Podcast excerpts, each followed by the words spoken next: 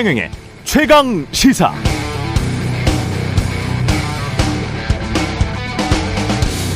네, 지금은 이재명 당대표에 대한 뉴스들이 뒤덮고 있습니다만은 비슷한 시점에 재산 증여, 주식 파킹, 쿠데타 용인 등 대법원장이나 세계부처 장관 후보자들에 대한 각종 의혹이 있었고요.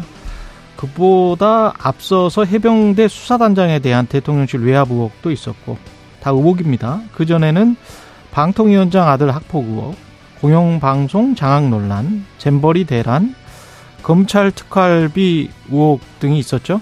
비슷한 시기 어, 과학기술 개발 예산 삭감 논란, 오송 지하차도 어, 참사가 있었습니다. 대통령 장모가 법정 구속되기도 했었네요.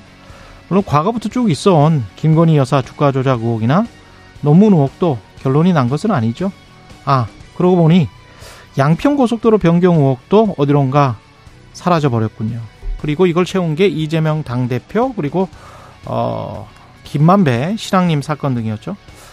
어떤 것들이 사형에 처할 만한 국기문란 혐의가 있는 것인지 다라면 다 조사 수사 논의에서 진실을 가리고 국정을 바로 잡아야 하는 것은 아닌지 또 뭐가 중요한지는 언론사 각자의 몫일 텐데 우리는 왜 대다수의 언론이 비슷한 의제를 비슷한 비중으로 동시에 설정 할까요? 그것이야말로 미디어 스핀 닥터의 출중한 역량인가? 그런 의문이 들었습니다. 네, 안녕하십니까. 9월 26일 세상에 이익이 되는 방송 최경련의 최강시사 출발합니다. 저는 KBS 최경련 기자고요. 최경련의 최강시사 유튜브로도 실시간 방송합니다. 문자 참여는 짧은 문자 50원 기본차 100원이 드는 샵9730 콩오플 무료고요.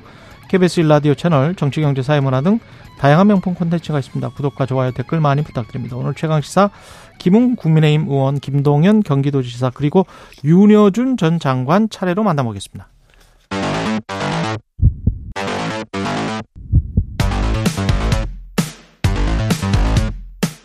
오늘 아침 가장 뜨거운 뉴스 뉴스 unboxing 자 뉴스 unboxing 시작합니다. 민동기 기자 김민하 평론가 나와 있습니다. 안녕하십니까? 안녕하십니까?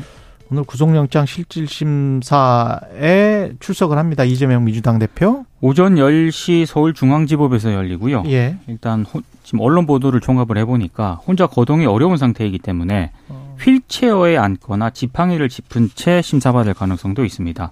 어제 이재명 대표가 대의원들에게 추석 편지를 보냈거든요.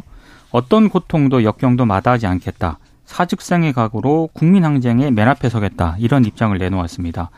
보통 검찰이 영장심사 출석 피, 피의자를 검찰청으로 불러서 구인장 집행한 다음에 법정으로 후송을 하지 않습니까? 그렇죠. 근데 이번에 검찰이 이재명 대표 건강, 안전 등을 감안해서 구인장은 집행하지 않고요. 바로 법원으로 출석하는 쪽으로 조율을 했다고 합니다. 아, 그리고 검찰이 이번 영장심사에 대비해서 약 1,600쪽의 의견서를 작성을 했고 법정에서 보여줄 약 4시간 분량의 PPT도 준비했다고 하니까 굉장히 좀 이 기간이 좀 시간이 좀 길어질 가능성도 있고요. 또 내일 새벽쯤 그렇습니다. 예상됩니까? 예. 에, 그리고 이재명 대표가 영장 심사 후에 서울 구치소에서 결과를 기다리는 방안이 유력하던 그런 보도도 있습니다. 검찰 예. 관계자가 이건 한 얘기인데요. 영장 심사가 끝난 피의자는 서울 구치소에서 대기하는 게 원칙이다 이렇게 얘기를 했습니다. 예. 다만 구치소에서 대기할 때는 수영복은 입지 않고요. 음. 신체 검사도 기본적으로만 하는 것으로 일단 정해졌다고 합니다. 민주당이 전직 국회의장 그리고 소속 의원 161명을 비롯해서 89만 4,117명으로부터 받은 구속영장 기각 촉구 탄원서도 어제 제출을 했습니다. 아, 그리고 오늘 오후에는 신임 원내대표 선거도 치러질 예정이고요. 관련해서 국민의힘은 어, 영장실질심사에 대해서 정치권이 집단의 힘으로 압력을 행사하는 것은 사법부의 독립성을 침해하는 심각한 문제다라고 비판을 했습니다. 그 지금 이제 검찰은 증거인멸 여부에 대해서 굉장히 이제 초점을 맞춰서 주장을 할 것이고 예. 지금 말씀하신 대로 이제 민주당이 뭐 이렇게 탄원서 내고 이런 것도 다 이것도 이제 어떤 증거인멸 시도이다. 이게 증거인멸 프레임으로 다 설명할 걸로 보여요. 영장 실질심사에서. 구속영장이니까요. 그렇죠. 예. 구속이 필요하다, 필요하지 않다. 그렇죠. 여기에 관한 논박이니까. 그렇죠. 그리고 특히 이제 위중교사 의혹과 관련돼서 이게 이제 검찰이 갖고 있는 녹취록이 있는데 이거의 의미가 뭐냐 이걸 갖고 쟁점이 크게 형성될 것 같은데 그러니까 이 녹취록의 내용은 이재명 대표가 이제 본인이 이제 연루돼 있는 그 과거에 이제 검사 사칭 의혹 있지 않습니까? 그게 이제 다시 선거에서 논란이 되니까 그거에 대해서 그때 이제 직접적으로 사칭한 건 아니었다라는 취지의 어떤 증언을 누군가에게 쉽게 해달라라고 요청하는 그러한 이제 어, 음성이 있는 그러한 녹취록을 물증으로 갖고 있다라는 건데 이재명 대표는 그 얘기가 지금 이 위증을 교사한 게 아니라 진실을 말해달라는 취지였던 것이다. 그러니까 말의 맥락이 다르다. 음. 이렇게 지금 항변을 하고 있어서 이게 쟁점이 형성이 될 것 같고 그 관련됐던 KBS PD는 지금 KBS 사장 후보자로 출마했던데. 네. 그, 그 보도가 나오더라고요. 예. 모, 모 PD인데. 예. 그리고 이제 그 백현동 의혹과 관련돼서는 이제 200억이라는 확정 이익을 얻을 수 있었는데 뭐 얻지 얻지 않도록 한 게 지금 기본적인 혐의 내용인데 거기에 대해서 이재명 대표는 오히려 그걸 받았으면은 지금 검찰의 이제 논리대로라면 제3자 뇌물로 걸었을 음. 거다 이제 이렇게 반박을 하고 있는 상황이고 그다음에 지금 대북 송금 의혹에 대해서는 뭐 여러 가지로 이재명 대표가 이제 어 대통령이 되기 위해서 방북이 필요했던 거고 쌍방울이라는 회사는 여기에 대해서 대북 사업을 대북 사업권을 얻기 위해서 이재명 대표를 도와줬어야 되는 것이고 이런 구조가 이제 제3자 뇌물의 어떤 근본이 됐다라고 검찰은 판단하는데 이재명 대표는 그게 아니라 쌍방울은 자신들을 위해서 이제 음. 자신들의 주가나 이런 것들을 부양하기 위해서 한 일이고 나와는 관계가 없다 이런 논리로 맞설 걸로 보입니다. 그래서 이게 거의 검찰이 뭐 의견서가 1,500쪽, 1,600쪽씩 되고 뭐 프레젠테이션이 네 4시간 시간. 가량 된다고 하니까 이걸 또 다 반박을 또 해야 되는 않습니까? 그럼요. 이재명 대표가. 예. 그러면은 이게 최장 기, 이 시간이 걸릴 것이다. 역대 10시간 이상 거의 12시간 뭐 이렇게 걸리지 않겠느냐 이런 전망까지 나와서 이걸 기다려야 됩니다. 어떤 결론이 나올지를 그걸 그- 내일 또 얘기해야 되는데 그럼 내일 새벽에는 나오겠죠, 보통. 그렇죠. 아무래도 그렇죠. 새벽에 네. 나올 것이기 때문에 예. 이걸 지켜볼 필요가 있겠고 여기까지 이제 법리적인 얘기고 정치적인 문제 또 다른 것이기 때문에 정치적인 얘기는 이제 또 어, 뒤에 할 것으로 보여서 예. 네, 법리적인 설명을 좀 드렸습니다.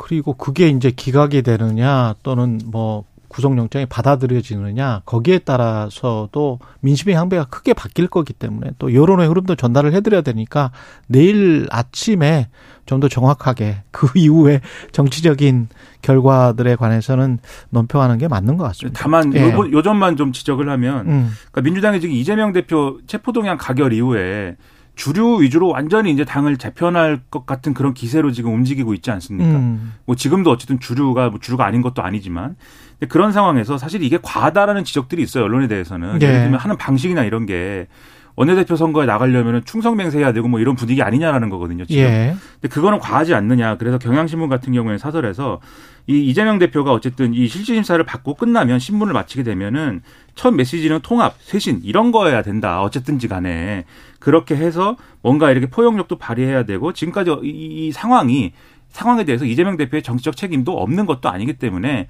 그러한 모습으로 가는 게 좋지. 총선까지 계속 이제 예를 들면은 이 민주당이 내부에 배신자 색출하고 그다음에 내부에 뭐 다양한 의견도 있는 건데 그거 자체를 이제 막으려고 하고 그 분열을 과속화시킬 수 있는 그런 행동들이 주류건 비주류건 간에 나와서는 민주당 전체적으로 봤을 때는 그렇게 좋은 거는 아니겠죠. 민주당 입장에서는. 그렇죠. 그러니까 예. 국민들이 볼 때 아, 민주당이 어쨌든 이런 여러 가지 과정을 거치면서 서로 안 싸울 수는 없는 건데 예. 싸우더라도 좀 뭔가 말이 되게 싸우고 좋은 모습으로 싸운, 싸운다라는 느낌을 가져야 또는 원칙과 명분이 있어요. 그렇죠. 예. 국민들이 아 그래도 민주당이 뭐 할 만한 일을 하는구나 생각하는데 저 사람들이 공천 때문에만 저렇게 싸우는구나 그런 인상을 계속 심어 줄 여지들이 있는 행동들이 계속 음. 나오는 것 같아서 그런 게 계속 나오면 민주당한테 득될 게 그렇죠. 없습니다. 민주당은. 그렇습니다. 예. 그런 지적에 좀 귀를 기울였으면 좋겠습니다. 그 오늘 민주당 원내대표 보궐선거 어떻게 되는 겁니까? 지금 일단 뭐 우원식 의원하고요. 예.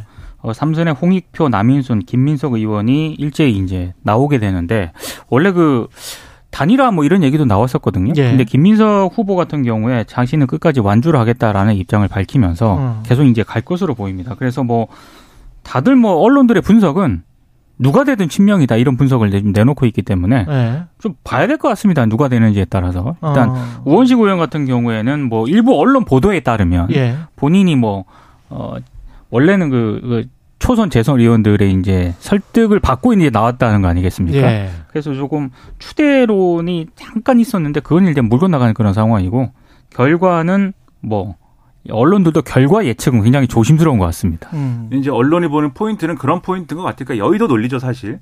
그러니까 이재명 대표가 만에 하나 이제 구속이 되는 경우에 구속이 되는 경우에 원내 대표가 어쨌든 실질적인 당을 좀 어, 당의 지도자 역할을 해야 되는 그런 상황이 되는데 그럴 경우에 예를 들면 주류가 볼 때는 가장 믿을 만한 사람이 원내대표가 되는 것을 바랄 것이다. 그래서 이 네 명 중에 가장 이제 믿을 만한 사람이 누구냐.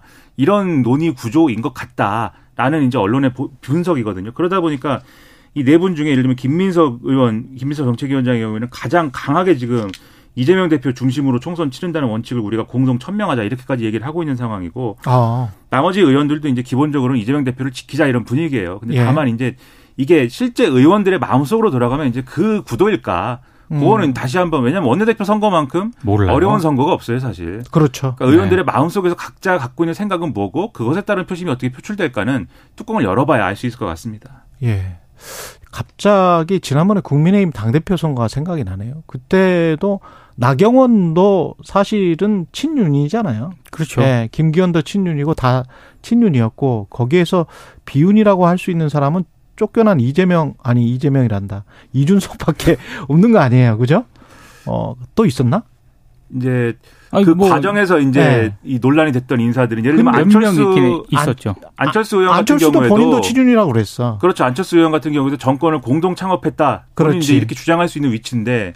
근데 누가 누가 되느냐에 따라서 약간씩의 어떤 뉘앙스가 달랐거든. 그렇죠. 그렇죠. 사람들한테는 그걸 생각해 보면 되겠네요. 네. 원내 대표도. 예. 네.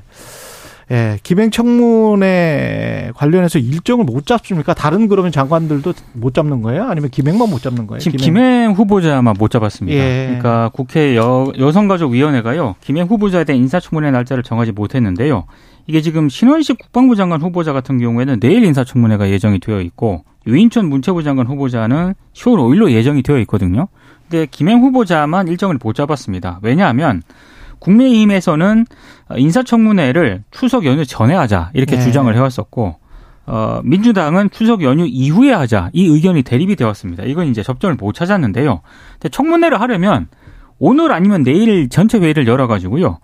최소한 다음 달 4일에서 6일 가운데 청문회를 하는 것으로 의결을 해야 됩니다. 이게 왜 그러냐면 다음 달 10일부터 국정감사가 시작이 됩니다. 음. 그러니까 이제 특히 여가위 같은 경우에는 여러 상임위 소속 의원들이 겸임하는 상임위이기 때문에 이게 국감 기반 중에는 청문회 일정을 조율하기가 거의 어렵다고 보면 되거든요. 예. 그래서 민주당이 어, 다음 달 4일부터 6일에 청문회를 열자고 여당에 제안을 하고 있습니다만 국민의힘이 적극적으로 협상에 나서지 않고 있는 그런 상황입니다. 그래서 일각에서는 오늘 뭐 어, 언론 보도를 보니까 차라리 그냥 열지 않고 청문회 열지 않고 그냥 가자는 그런 분위기가 국민의힘 일각에서 그런 기류가 감지가 되고 있다. 이런 언론 보도도 있고요. 청문회가 안 열었던 적도 있어요? 뭐 그러니까 그래서 헌정 헌정 사상 초유가 워낙 많기 때문에 그렇습니다. 예. 기록 세우죠 뭐 이번에 한번. 어, 근데 민주당도 예. 지금 원내 지도부가 이 문제를 조율을 해야 되지 않습니까? 어. 근데 원내 지도부가 지금 총, 총 사퇴를 한 그런 상황이기 때문에 만약에 오늘 원내 대표가 이제 선출이 되면 가장 먼저 이 문제 협상에 나서서 여당과 합의를 이뤄내야 하는 그런 상황입니다. 그러니까 그 청문회를 예를 들면 안 한다라고 하면 가령 이 후보자가 너무 훌륭한 분이어서 우리는 검증이 필요도 없습니다. 뭐 야당이 이렇게 얘기를 하면 그럼 청문회를 뭐 안 하는 게 될 수도 있겠죠. 훌륭하네요. 근데 그게 네. 아니라 지금 뭐 검증해야 될 일이 너무 많지 않습니까? 이분의 경우는. 네. 그러니까 위키트리라는 뉴스 사이트를 운영하는 회사에 이제 회사의 경영진으로 있었던 것인데 그 여러 가지 논란들이 있어요. 예를 들면 이른바 이제 주식 파킹 의혹. 그러니까 본인이 청와대 대변인 가기 전에 다른 사람한테 주식을 사실상 이제 좀 맡겨놓은 것처럼 음. 맡겨놓은 거는 본인 아니라고 하는데 사고 판 것이다라고 하는데 그러니까 그런 것들을 이제 신우에게 이제 좀 판, 판다든지 또는 뭐 공동 창업자가 역할을 뭐 얘기한다든지 뭐 이런 걸 통해서 어쨌든 이 이해 충돌 여부에 대한 어떤 그런 것들을 피해간 거 아니냐라는 이제 의혹이 있고 본인이 이제 양성평등 원장 이거 하면서 위키트리라는 사이트에 대해서 그것을 그것에 대한 활동을 홍보하는 방식으로 음. 본인이 스스로 기사 비슷하게 써가지고 올린 거 아니냐. 그런데 거기에 대해서도 이제 그렇지 않다. 그 당시 시스템이 이제 본인이 기사를 올리는 그런 시스템은 아니었다라고 설명하고 있는데 그것도 이제 의혹이고 이 정부는 얼마나 가짜 뉴스에 대해서 굉장히 이제 엄벌주의 아닙니까? 가짜 뉴스가 아닌 것도 다 가짜 뉴스라고 규정할 기세로 이렇게 하는데 이런 이런 뉴스 사이트를 운영한 게 하나의 흠이 안 된다는 것도 좀 의문이고 그 가짜 뉴스가 바이든 날리면은 가짜 뉴스예요, 뭐예요?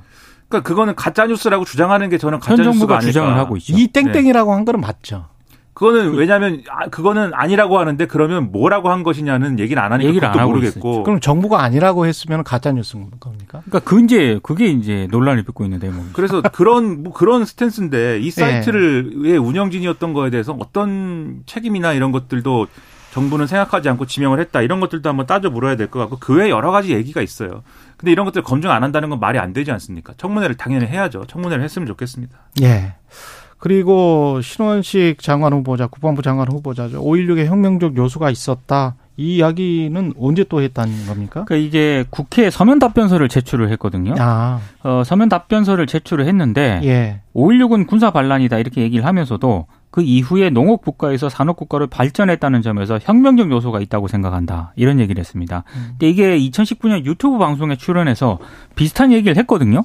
군사 반란을 해야 산업 혁명이 일어나네? 그래서 이제 이걸 가지고 논란이 제기가 됐을 때 그때 신 후보자가 이런 얘기를 했습니다. 유튜브 방송의 앞뒤가 편집이 돼서 오해를 불러일으켰다 이렇게 얘기를 했었는데 정작 국회에 제출한 서면 답변서를 보니까 별 차이가 없는 것 아니냐 이런 지적이 나오고 있고요. 그리고 윤석열 대통령이 공산 전체주의를 맹종하며 조작 선동으로 여론을 왜곡하고 사회를 교란하는 반국가 세력들이 여전히 활개를 치고 있다라고 발언을 하지 않았습니까? 예. 이 발언에 대해서 신 후보자는 동의한다라고 얘기를 했고요. 어, 특히 현재 야당이 종북 세력 좌익 세력이라고 생각하느냐라는 질문에 우리 사회 곳곳에 종북 세력, 좌익 세력이 활동하고 있다고 생각한다라고 답을 했습니다.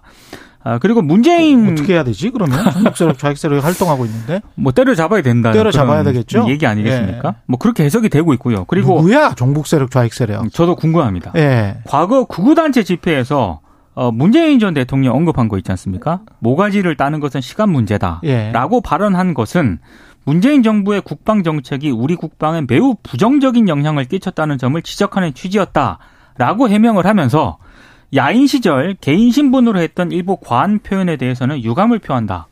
이런 얘기를 했습니다. 그 야인이라는 게 본인이 삼성 장군 출신인데 그게 삼성 장군 출신이 아무 곳에서나 아무 말을 떠벌려도 되는 겁니까? 장관을 맡기 전은 야인 시절인가? 이거는 좀 다른 아니 제가 KBS 기자인데 KBS 기자를 그만두고 다른 데 나와서 뭔가 이야기를 하면 그것도 아마 큰 문제 아, 될걸요? 그럼요. 아, KBS 공영방송 기자 출신이 이렇다라고? 근데 네. 삼성장군 출신이 쿠데타를 옹호하는 듯한 발언을 하고 그 다음에 전직 대통령에 대해서 그때는 현- 현직 대통령이었죠. 2019년이면 그잖아, 그잖아요. 음. 모 XX 네. 이게 야인 야인이 네, 거의 뭐 삼성장군 출신이 야인이라는 이야기는 처음 들었어요. 근데 예. 거의 뭐 야인 시대죠 이게. 네. 예. 그 외, 이게 예를 들면은 윤석열 대통령을 지난 이제 대선에서 뽑았던 보수적인 유권자층 중에 상당수는 예를 들면은 문재인 정권이 너무 이념적으로 한쪽으로 막 기울어져서 그것을 바로잡아줬으면 좋겠다라는 마음을 가지고 투표를 했을 겁니다. 그리고 그 취지는 이 전 정권이 너무 이- 좌측으로 기울어져 있기 때문에 이번 정권은 완전히 우측 끝까지 가버려야 되겠다 이런 마음으로 찍은 게 아니라 좀 중간에 있었으면 좋겠다 뭔가 포용과 통합과 그다음에 어떤 국민의 총의를 모으는 그런 정권이었으면 좋겠다 이런 마음을 가지고 찍었을 거 아니에요. 근데 대통령 후보도 그런 이야기를 했어요. 그렇죠. 윤석열 그렇죠. 대통령 후보도. 그렇죠. 예. 근데 막 이런 선거 때는. 발언을 이런 발언을 하는 분이 국방부 장관 후보자고 역사적으로 완전히 오른쪽 끝에 가 있는 분들을 자꾸 기용을 하고 이렇게 되면 국민들 입장에서는 아 내가 한 표 던진 거 속았구나 내가 배신당했구나 이렇게 느끼 지 않겠습니까? 아니면 당연히 이렇게 물어볼 수밖에 없어요. 그러면 임명권자인 대통령도 똑같은 생각을 가지고 있느냐? 음. 언론에서는 이렇게 물어볼 수밖에 없는 거예요. 신원식 장관 후보자와 똑같은 생각인 거냐? 다시 한번 물어볼 수밖에 없는 거죠. 그렇죠. 그리고 그렇게 물어보면은 일만 잘하면 되는 거 아니냐라는 식인데 이거는 5.16이라든가 12.12에 대한 평가는 국방부 장관의 임무라든가 하고 굉장히 밀접하게 연관이 있습니다. 늘 아니. 총뿌리를 국민들에게 다시 돌리는 군사 반란을 옹호하는 사람이 국방부 장관이 되겠다고 하는 게 어떻게 이게 말이 되는 겁니까? 민주주의 국가에서? 그래서 우리는 어쨌든 21세기를 살고 있지 야인 시대가 아니다 지금이 지금이 야인 시대가 아니기 때문에 야인 시대로부터 벗어나야 된다 이렇게 말씀드립니다. 뉴스가 많았는데 오늘도 두 개 정도밖에 못했습니다. 여기까지 하겠습니다. 뉴스 unboxing 민동기 기자 김민하 평론가였습니다. 고맙습니다. 고맙습니다. KBS 일라디오 최경영의 최강시사 듣고 계신 지금 시각 7시 39분입니다. 오늘 하루 이슈의 중심. 당신의 아침을 책임지는 직격 인터뷰. 여러분은 지금 KBS 일라디오 최경영의 최강 시사와 함께하고 계십니다. 네, 오늘은 김웅 국민의힘 의원 스튜디오에 모셨습니다. 정치인이 되기 전 검사 내전 예, 기억하시죠? 책으로 유명했는데 최근 대담집 달려라 김웅이 출판이 됐습니다. 제가 지금 가지고 있는데 검사 내전 이후 5년 어떤 꿈을 꾸고 있는지 예. 예, 김웅 의원 모셨습니다. 안녕하세요. 예, 예. 반갑습니다. 예, 방송 출연은 굉장히 오랜만이시고 최강 시사는 처음이신 것 같은데. 그런 것 같아요. 예, 그죠. 네. 예. 예. 우리 제작진이 많이 요청을 했을 텐데, 예. 예. 책 나오니까 나오시네. 당연하죠. 저기 출판사한테 좀 미안하기 때문에. 예, 고발사주 의혹과 관련해서는, 네. 예, 최근 방송 인터뷰에서 치매 기뭉이라는 이름, 이름이 남았다. 치매, 치매 기뭉. 기억이 나지 않으십니까, 아직도? 예. 일단은, 예. 그, 저, 진짜 할 말이 많은 게, 예. 그 고발장 내용들은 다 사실로 밝혀졌고 네. 사실 그 최강호 의원도 처벌을 받았지 않습니까? 네. 그런 상황에서 이제 누구한테 뭐 받았는지 기억이 안 났다는 거예요. 그거는 사실 네. 기자한테 네. 취재원이 기억나느냐라고 네. 묻는 거하고 똑같은 거죠. 아. 정치인에게 제보자가 기억나느냐라고 물어봤을 때 아. 정치인이 할 수 있는 답이라는 것은 하나밖에 없는 거 아닌가요? 그러네. 그리고 뭐 아. 뭐 그래서 뭐 치매 기복이라는 소리는 들었습니다만은 음. 뭐 저는 뭐 굴하지 않는 게 음. 안면 인식 장애 있으신 분도 당 대표도 하고 그러시기 때문에 역시 반사 반사 공법 반사 반사 반사 신공이라고 하죠. 예. 네. 서로 간에 진짜 반사 신공이 대단한 지금 정치 몇 년 동안 계속 그렇죠. 이렇게 되, 네. 고 있네요. 예. 지금 뭐 4년 동안 뭐 정치 이번에 처음 입문하신 거죠? 그렇죠. 예, 네. 어땠습니까? 저희 이제 밖에서 보니까 네. 정치가 문제가 좀 있다 생각을 했는데요. 좀 고치고 싶다고 생각해서 네. 했을 거 아니에요. 네. 근데 안에 네. 들어가서 보니까 문제가 진짜 많더라고요. 근데 그걸 고치기가 힘들던가요? 아, 힘들어요. 그렇게 그냥 같이 그냥 되든가요?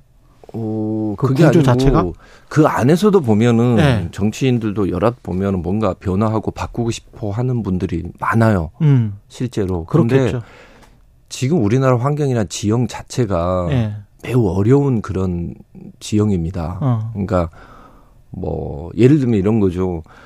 우리나라가 지금 사실 여러 가지 원인에 의해서 대통령이 너무 권한이 강합니다. 음. 그 상태에서 뭐 거의 승자 독식을 하죠. 그렇죠. 그런 네. 상황에다가 지금 지역주의도 확고하고 그, 그 상황에서 소송구제하고 양당제가 이렇게 굳어져 있는 상태이기 때문에 사실은 거기에서 뭔가 정치를 하려고 하는 것보다는 그 당에 대해서 극단적인 그런 지지를 하는 층에 소구를 하는 거.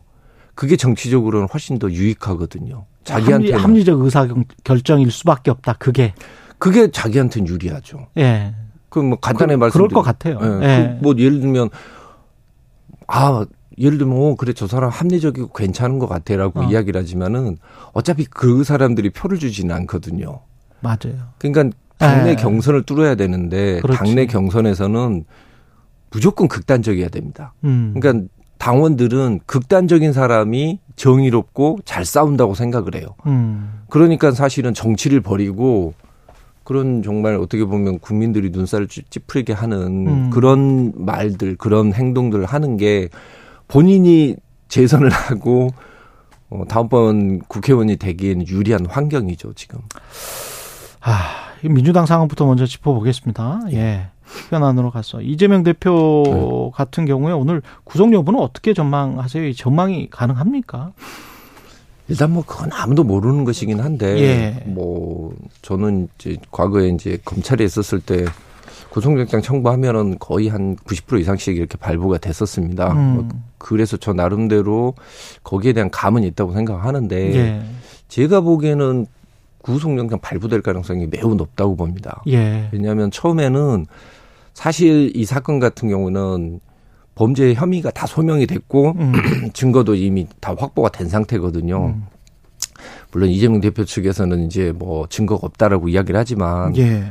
뭐 쌍방울 그 대북 송금 사건 같은 경우에는 관련자가 전부 다 진술을 다 끝냈고 어. 게다가 본인이 그 결제를 했던 그 물증까지 있거든요.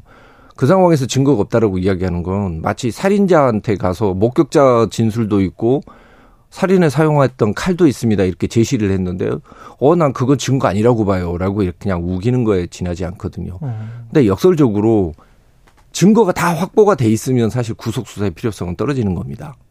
왜냐하면 그렇겠네요. 그렇죠. 예, 예. 수사도 할 필요가 없으니까. 증거 인멸의 우려가 없네요. 예. 예 그래서 증거가 있으니까. 예. 그 상황이었는데 그래서 음. 저는 오히려 그 과거에 이제 돈봉투 사건 때 네. 이모 의원께서는 그 이후로 증거가 다 확보가 됐기 때문에 기각이 됐었거든요. 음. 근데 최근에 그 이재명 대표 측에서 실수를 좀 많이 하셨어요. 그러니까 음. 구속을 하는 근본적인 이유는 증거인멸 우려하고 도주 우려입니다. 예. 근데 증거인멸 정황이 지금 드러났거든요. 어. 사실상 이화영 씨가 법정에서 진술을 한 게, 한 게 있는데 그걸 뒤집는 편지를 받아온 거예요. 이거는 법률적으로 따지고 보면 증거 인멸이 되는 겁니다. 어. 그리고 도주 우려에서 우리가 보통 도주라고 하면 어디 도망가든지 외국으로 도망가는 것만 생각하지 않습니까? 그렇죠. 근데 엄밀히 말해서 도주는 뭐냐면 정상적인 형사 절차가 진행되지 못하게 만드는 거예요. 어. 그렇기 때문에 단식하겠다라고 해서 병원에 들어 눕는 거는 법률적으로 봤을 땐 도주가 되는 거죠. 어. 그리고 또 이제 또 그렇게 판단할 가능성이 있다. 그렇게 볼 수밖에 없는 거죠. 그러니까 어. 실무적으로 봤었을 때는 증거 인멸 우려하고 도주 가능성은 이미 확보가 된 거고 음. 그다음에 중한형이 선고될 우려 같은 경우도 요즘 그 구속 사유로 많이 보고 있는데 예. 뭐 이거야 뭐 액수로 보나 뭐로 보나 어. 다른 관련자들이 전부 구속돼 있는 상태이기 때문에 어. 중한형이 선고되는 건 거의 뭐 100%다. 그래서 제가 봤을 때는 그런 부분을 봤을 때는 영장이 발부가 될 것 같다라고 생각합니다. 만약에 예측이지만 민주당 막 이재명 음. 대표가 구속이 되면 민주당은 어떻게 되는 것이고 그리고 거기에 따라서 국민의힘은 어떻게 됩니까? 영향을 받습니까? 영향 받죠. 네. 근데 일단 저는 이제 제가 구속이 되든 안 되든 음. 민주당은 뭐 장기적으로 봤을 때는 호재라고 봅니다. 장기적인 호재다. 네, 장기적으로는 예. 호재죠. 뭐 사실 그동안 우리가 우리 당이 그 모든 저기 대야 투쟁에서 내세웠던 건 뭐냐면 이재명 이재명 아. 방탄이었거든요. 근데 그게 지금 사라지는 거고 어 지금 뭐 개딸이라고 하는 사람들이 보이고 있던 모습이 사실 과거 홍위병들이 보였던 그런 음. 모습이거든요. 당을 사실상 어 대중의 힘으로 뒤엎겠다라고 하는 건데 글쎄요. 그게 지금 우리 국민들 눈에 어떻게 보일 것인지 뭐 이상민 이번에 그 의원에게 보냈던 그런 문자 같은 걸 보면서 사람들이 매우 불쾌함을 느끼거든요. 개딸들의 행동 자체에 대해서. 그래서 그리고 또 제가 아는 바에 의하면은 반명이라고 하는 의원들 같은 경우에는 사실 백전노장입니다. 음. 과거에 탄핵도 이끌어냈고 정권 교체도 실제 해봤던 사람들이고 전략통들이 많아요. 음. 그러니까 숫자가 적고 많고의 싸움이 아니고 기세와 정당성 그리고 전략의 문제인데 음. 그런 부분으로 봤었을 땐 숫자가 적더라도 결국은 반명 쪽에서 결국 주도권을 잡아가지 않나. 민주당은 그러면서 네. 비대위가 될 것이다. 예, 네, 민주당 같은 경우에는 사실 그래서 문재인 전 대통령하고 이해찬 그 전 대표님이 네. 과점하는 형태로 정리가 되지 않을까라고. 그러면 국민의힘은 위기입니까? 일단 국민의힘 같은 경우에 그 뭐 분당이 될 것이다. 뭐 그리고 저렇게 내홍이 일어날 것이다. 그래서 우리는 반사익을 얻을 것이다라고 생각하는 일부 당직자들이 있더라고요. 근데 아, 그건 아, 민주당이 예, 민주당이 예. 그렇게 하면은 우리 당이 예. 반사익을 얻을 것이다라고 생각하는데 그건 진짜 한심한 생각입니다. 음. 아니 여당이 도대체 얼마나 한심하면 야당의 내용에 의한 반사 이익을 누리겠다라고 생각을 합니까? 예. 이건 말도 안 되는 거고요. 장기적으로 봤었을 때는 우리 당에는 매우 안 좋은 거죠. 뭐 예를 들면은 우리 당의 국민들이 봤을 때 국민의힘 하면 떠오르는 정책이 없지 않습니까? 음. 국민의힘 하면은 아 우리 삶에서 뭘 어떻게 바꿔줄 것이다라는 게 구체적으로 잡히는 게 없어요.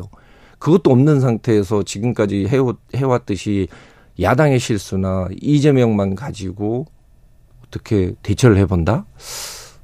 그게 과연 먹힐까요?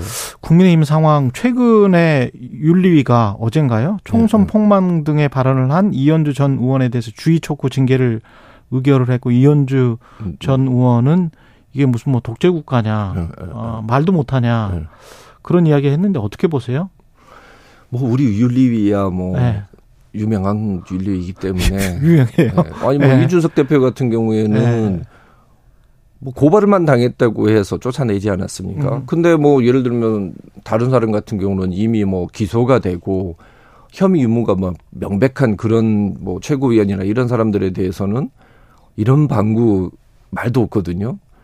도대체 이렇게 저 당파적이고 편파적인 윤리위는 본 적이 없습니다. 그리고 정치는 말이 도구이고 말이 무기예요. 정치인한테 말을 하지 말라라고 이야기를 하는 것은 정치하지 말라는 거하고 똑같은 거죠. 음. 그런 이야기 했다고 총선 폭망론 이야기 했다고 그러면 옛날에 뭐 예를 들면은 임진왜란 일어나기 전에 아유 저기 아무래도 일본이 쳐들어올 것 같습니다. 왜가 쳐들어올 것인 음. 같습니다라고 이야기하면 그거 죽였어야 됩니까? 음. 그렇게 보고하는 관찰사에 대해서는 아니잖아요. 그러니까 그런 것 자체가 사실은 지금 당 지도부가 조급한 것 같아요. 조급하다. 그 정도 이야기 아니 정말로 자기들 말 맞다나 위기가 아니라고 이야기를 하면 그 말에 그렇게까지 반응할 이유가 있나요? 당장 김행 후보자 청문회는 그냥 이렇게 넘어가도 되나요? 어떻게 보세요? 이게 지금 날짜도 못 잡고 있지 않습니까? 예. 그건 아마 여야 간에 어느 정도 생각이 있을 거예요. 지금 아. 김행 후보자 같은 경우에는 제가 보기에는 그 뭐 최근에 있었던 민사 판결문이랑 이런 걸 봤었는데 예. 전 자진 사퇴하시는 게 맞는 것 같아요. 자진 사퇴하는 게 네, 맞다. 그리고 민주당이 청문회 안 하면서 그냥 어리 얼렁뚱땅 임명 강행하려고 하는 거는 오히려 민주당에 유리하다라고 지금 생각을 하는 겁니까? 장관이 되는 게? 글쎄요, 저는 네. 제가 보기에는 아무래도 강서구청장 선거 이전에 이전에 네. 시간을 맞춰서 청문회 일정을 그렇게 잡고 있는 거 아닌가 음. 그렇게 보는 거고 청문회 일정이 뒤로 미뤄지고 있기 때문에 사실은 예. 결단을 좀 내려야 됩니다. 저희 우리 당 입장에서는 그렇군요. 계속 끌고 갈 수 있을 것인가? 아니 나와서 뭐 갑자기 하늘 좀 쳐다보세요 뭐 이런 소리를 하는데 예. 지금 언론이 제기했던 모든 의혹이라는 게 다 사실로 드러났어요. 예. 그리고 난 다음에 가짜 뉴스라고 이야기를 하기 시작하면 예. 도대체 우리 당의 이 국민들이 바라봤을 때는 도대체 그동안 우리가 가짜뉴스 척결하겠다라고 이야기하는 게 뭐가 됩니까? 예. 부끄럽죠. 예. 그 송파구 갑이시잖아요. 예, 예. 그 거기는 수도권 위기론, 서울 위기론 같은 게 느껴집니까? 아니면은 덜합니까? 어떻습니까? 음, 뭐 실감을 합니다. 저는. 아 그래요? 네. 송파구도? 아, 그럼요. 저희는 저희 저 완전 박빙 초박빙이고요. 그래요? 저희가 저 이전에는 2,000표로 이겼고 네. 저는 3,600표 차이로 이겼거든요. 음. 뭐 정말 수만 번 잘못이면 그냥 넘어가는 숫자기 때문에 실제로 느껴지는 거고 물론 이제 우리 당에 있는 요직에 계신 분들이 수도권 위기론이 가짜 뉴스다라고 이야기를 하면서 뭐 그 사람이 그걸 누가 펴트렸는지 잡아가겠다 뭐 이러고 있는데 그러니까 저 잡아가세요. 제가 수도권 위기론 주장을 하고 있고 아. 만약에 그분들 주장처럼 예. 만약에 수도권은 괜찮고 예. 서울은 박빙 우세다라고 이야기를 하면 그럼 강서구청장 선거 결과에 직을 거세요. 아. 자기들 말 맞다나 우세라고 이야기를 하면은 뭐 직이 날아갈 일이 없지 않습니까? 그렇죠. 근데 실제 위기인데도 불구하고 그걸 만약에 숨겼다. 그리고 그 위기가 있다라고 이야기하는 사람을 핍박을 했다라고 이야기하면 그건 해당 행위죠. 강서구청장의 결과가 나오면 좀 더 명확해질 것이다. 그렇죠. 예. 그리고 저는 강서구청장 결과 선거 결과 나오면 거기에 따라서 음. 책임을 져야 된다고 생각합니다. 당 지도부뿐만 아니라 그리고 지금 뭐 수도권 위기로는 가짜다라고 주장하는 사람들은 음. 그 당의 그 중요한 그 지도부에서 물러나야 된다고 생각합니다. 국민의힘도 총선 앞두고 비대위가 될 가능성도 있다. 강서구청장 선거에 따라서 결과에 그렇죠. 따라서. 그렇죠. 그 왜냐하면은 수도권 위기로는 없고 우리가 우세하다라고 주장하고 있는 대표부를 가지고 예. 만약에 그게 아니라고 드러나게 되면은 음. 전략적으로 우린 총선에서 다른 결과를 다른 선택을 할 수밖에 없는 거죠. 예, 여기까지 듣겠습니다. 국민의힘 김웅 의원이었습니다. 고맙습니다. 예.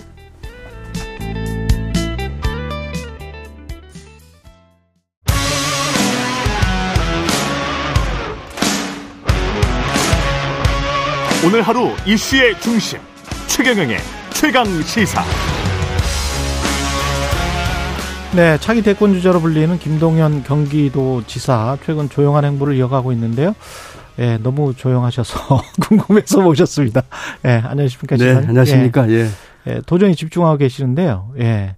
정치 연안에 대한 별다른 발언은 안 하시는 것 같습니다. 제가 조용하지 않고 상당히 시끄럽게 하고 아, 있는데 어제도 저희가 네. 저 의정부에서 그 경기 북부 특별자치도 아. 비전 발표를 했고요. 따로 이거는 특별자치도를 만드는 거예요? 경기 그렇습니다. 예. 경기도 북부에 지금 경기도 31개 시군 중에서 10개 정도가 북부에 있는데 예. 북부의 인구가 360만 명이 넘습니다. 음. 어, 지금 세 번째로 큰 도인 그 경상남도 인구가 한 335만 그보다 더 많습니다. 예. 그리고 경기 북도가 그동안에 그 이 중첩 규제, 수도권 음. 또이 군사 보호 구역으로 발전을 못 했는데 예. 어 제가 보기에는 이 인구와 잘 보존된 자연에서 어, 대한민국 성장의 그 중심이 될 수가 있습니다. 그래서 어제 경기 북부, 북부 특별자치도 비전 발표를 하면서 예. 북부 개발에 대한 그 앞으로의 꿈과 우리 전략을 발표를 했거든요. 어. 아주 시끄럽게 요란스럽게 했습니다. 이거는 뭐 국회에서 뭔가 통과를 시켜줘야 되는 거 아닙니까? 그렇습니다. 그렇죠? 오 늘 방송 끝나고 음. 제가 행안부 또 국무총리 뵙고 주민투표를 먼저 해야 됩니다. 예. 경기도민 주민투표를 먼저 해야 되고 어 그다음에 주민투표가 끝나서 그 이제 지지를 받게 되면 국회에서 이제 법이 통과를 해야 되는데 국회 예. 이미 법은 나가 있습니다. 아, 경기도는 최근에 지난주에 지금 추경을 한 것 같은데요. 네, 경기도 네, 의회 문턱은 넘었고 네. 어디에 주로 중점을 두셨어요? 우선 추경 통과에 있어서 첫 번째로는 여야 합의 간에 여야 합의 예 간에 제가 통과를 시켰습니다. 음. 지금 경제 우리 경제가 1%대 성장으로 떨어졌거든요. 그렇죠. 예. 어, 지난 30여 년 동안에 대한민국 경제가 1% 성장한 것은 두 번의 경제 위기야 그 팬데믹 때 외에는 없어요. 없습니다. 예. 그 아직도 많은 분들이 1% 성장이 우리에게 주는 의미를 잘 모르고 있는데 음. 어 굉장히 어려운 상황이 그 예상이 되고 특히 통계와 상관없이 민생과 현장은 정말 어렵습니다. 그렇기 때문에 이번 저희 추경은 이와 같은 어려운 경기를 좀 진작시키고 또 어려울수록 가장 고통을 먼저 받는 취약계층을 돕기 위한 추경을 만들었고 저희도 중앙정부처럼 세수가 많이 부족합니다. 예. 그렇지만 이번에 가용할 수 있는 재원을 다 동원을 해서 저희는 확대 추경을 했습니다. 추경 부총리가 추경 그 뭐 정부 취임부터 계속 추경 그 다음에 균형재정 추경 반대 균형 재정 이걸 계속 외쳤잖아요. 네. 이 기조는 맞다고 보십니까? 지금 같은 경제 상황에서? 잘못됐습니다. 잘못됐습니다. 잘못됐습니다. 저도 국가 재정을 10년 이상 책임졌던 사람인데 네. 지금의 상황은 돈을 써야 될 때입니다. 음. 건전 재정 좋은 얘기지요. 건전 재정이 목표가 아니고 그건 수단 가치거든요. 그렇죠. 예. 그러면 우리가 돈을 그 저축한다든지 건전해 하는 건 왜 그러냐면 쓸 때 쓰기 위해서. 나중에 쓰려고. 그렇습니다. 예. 지금이 그쓸 때입니다. 예. 쓸 때 안 쓰거나 또는 안 써야 할 때 쓰게 되면은 곤란을 겪게 되는데 예. 지금 정부는 써야 될 때인데 안 쓰는 정책으로 하고 있어서 굉장히 그 걱정이 되고요.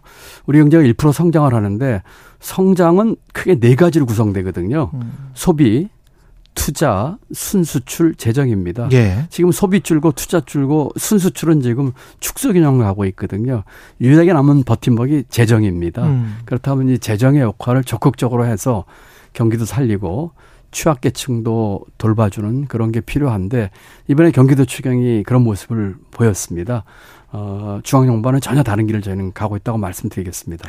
근데 추 부총리도 그거는 아실 텐데 기재부 차관을 하셨기 때문에 대통령 기조 때문에 그럴까요? 어떻게 보십니까? 왜 이런 결정을 계속 하고 있다고 보세요? 전 정부에서 이제 확대 조정한 것에 대한 음.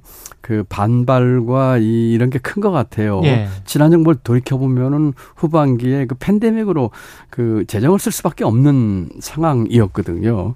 그리고 이런 것까지도 그 이념 논쟁을 그 온다고 할까 어떤 교조주의적으로 예. 그런 걸 정해놓고 하다 보니까 이 돌이킬 수가 없는 것 같아요. 저는 지금의 재정을 포함해서 정부 경제 정책이 잘못됐다고 생각합니다. 그리고 추 부 총리가 아마 이제 정치인이시니까 어, 내년엔 출마를 위해서 이제 아무래도 곧 뭐 신상 음. 변동이 음, 아니겠습니까? 그렇겠죠. 네. 그런 식으로 해서 만약에 경제팀의 교체가 있다면 음. 저는 있어야 된다고 보고요. 예. 그때가 경제 정책을 바꿀 수 있는 좋은 기회입니다. 어떻게 해야 됩니까? 뭐 이렇게 해야 되겠죠. 예.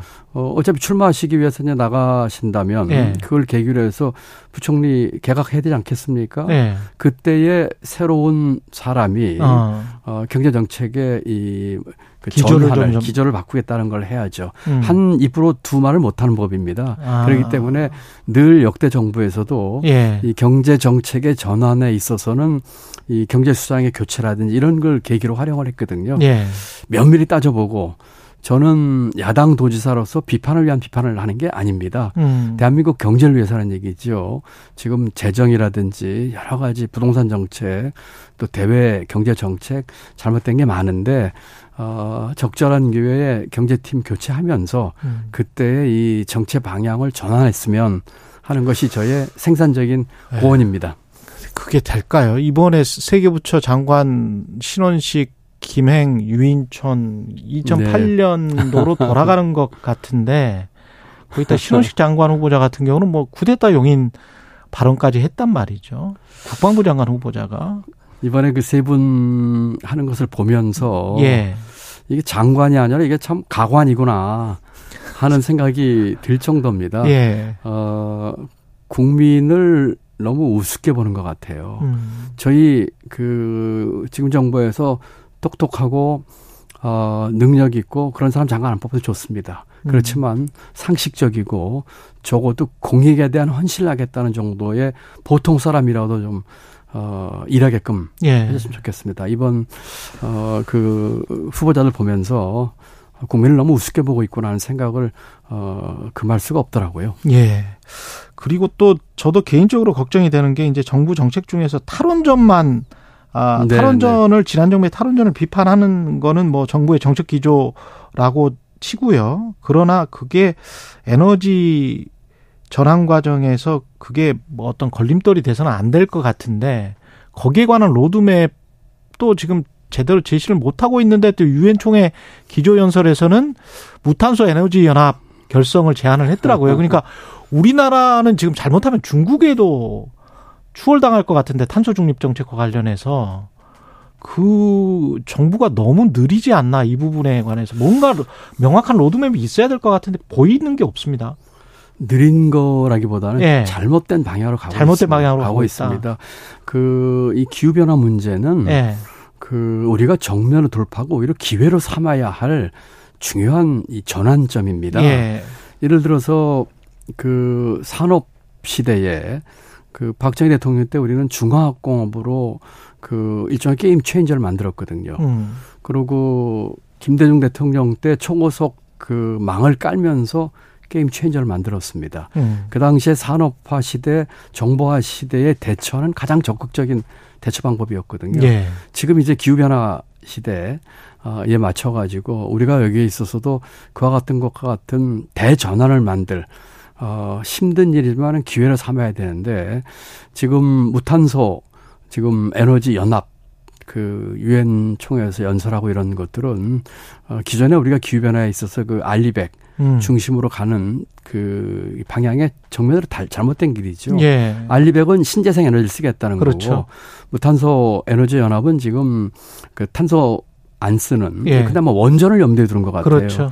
그런데 지금 이 알리백이 지금 국제 표준으로 자리를 잡고 있습니다. 음. 앞으로 수년 안에 신재생 에너지를 쓰지 않는다든지 하는 수출 품목에 대해서는 수출하기 어렵거나 아주 큰 금액의 탄소세를 부과할 그렇죠. 수밖에 없거든요. 네. 만약에 이렇게 되게 되면 2040년에 우리 반도체 수출의 3분의 1이 길이 막힙니다. 어. 그리고 많은 상품들이 그런 상황에 있는데 지금 그 무탄소 에너지 연합 뭐 CFA라고 하죠. 예. 지금 어 윤석열 대통령이 한 그런 방향으로 가겠을 경우에는 국제사회에서 뒤처질 뿐만 아니라 어.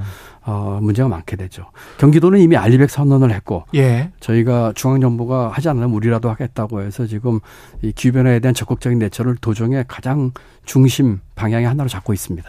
아니 그래서 CF100을 한다고 하더라도 네. 한다고 하더라도 그러면은 유럽 연합이 제시했던 뭐 고준위 방사선 폐기물 처리장을 지정을 해야 되고 그리고 원전을 만들어야 될 텐데 거기에 관한 로드맵도 없어요. 그렇습니다. 신규 원전이랄지 고주위 방사선 폐기물 처리장을 그럼 어디에다 만들지 어떻게 국민적 합의를 핀란드 같은 경우는 뭐 10년, 20년 걸린 것 같은데 이걸 언제 어떻게 시작해서 에 너지 믹스를 어떻게 할지에 관한 뭔 무슨 시간표가 나와야 될것 네. 같은데 기업들이 굉장히 답답해하는 것 같더라고요. 이런 거와 맞습니다. 관련해서 그런 로드맵이 없고 예.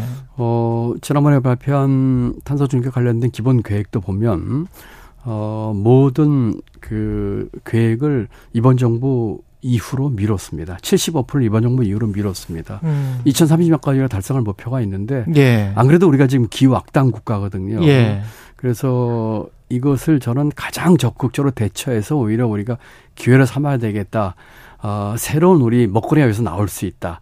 우리의 IT, AI 음. 기술과 접목을 해서 기후변에 적극 대처하는 어, 걸 해야 되겠다. 경기도가 알리백하면서 산단 알리백하니까 유수의 기업들이 지금 경기도로 오면서 지금 하겠다고 하는데 네.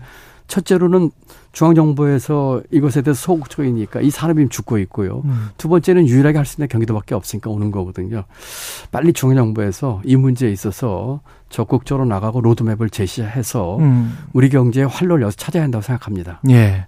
그리고 그 민생과 관련해서 오세훈 서울시장이 서울 내에 대중교통 무제한 이용하는 그 카드 통합 정기권 정책을 아, 발효시켰는데 이게 다 경기도와 연결돼 있어가지고 네네. 네. 어떻게 되는 겁니까?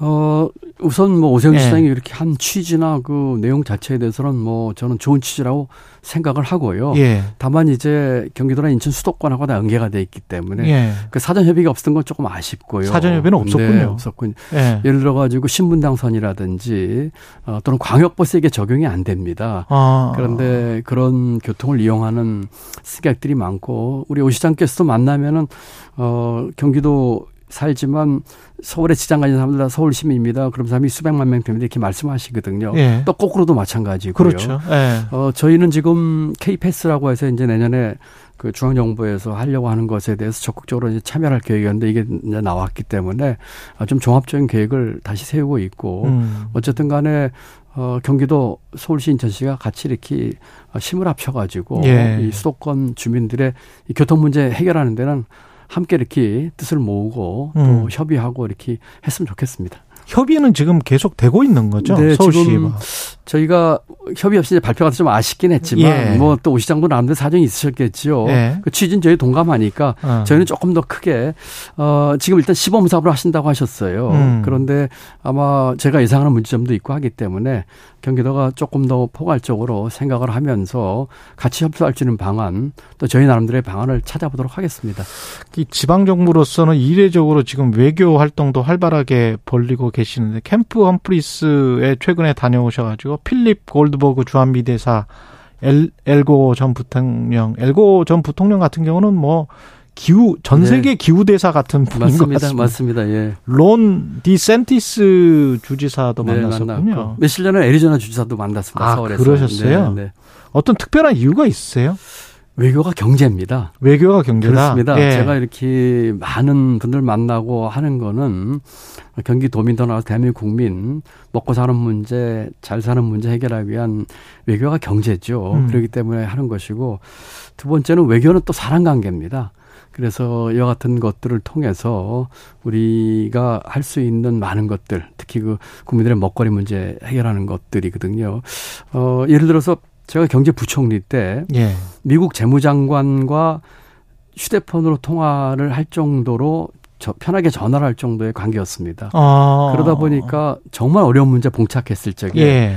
그 전화를 해결한 적이 있습니다. 아. 뭐 제가 그 예. 자세히 말씀드리긴 어려운 상황이긴 합니다만 음. 환율 문제로 한미 간에 아주 첨예하게 대립돼 있을 적에 그렇죠. 전화 통하면서 그 해결을 했는데 쌓여 그동안 쌓여온 신뢰 관계가 큰 역할을 했고 미국 대사께서는 그렇게 얘기했다고 합니다. 진보 인사 중에 가장 대화 잘 되는 사람이 경기도지사고 미국을 잘 이해하고 있다 어. 이렇게 말씀을 하셨더라고요. 그래서 꼭 미국뿐만 아니고 어, 국제적으로 그 얼마 전에 애리조나 주지사 오셨는데 유일하게 저만 만나고 가셨고요. 예. 정치인 중에는. 예.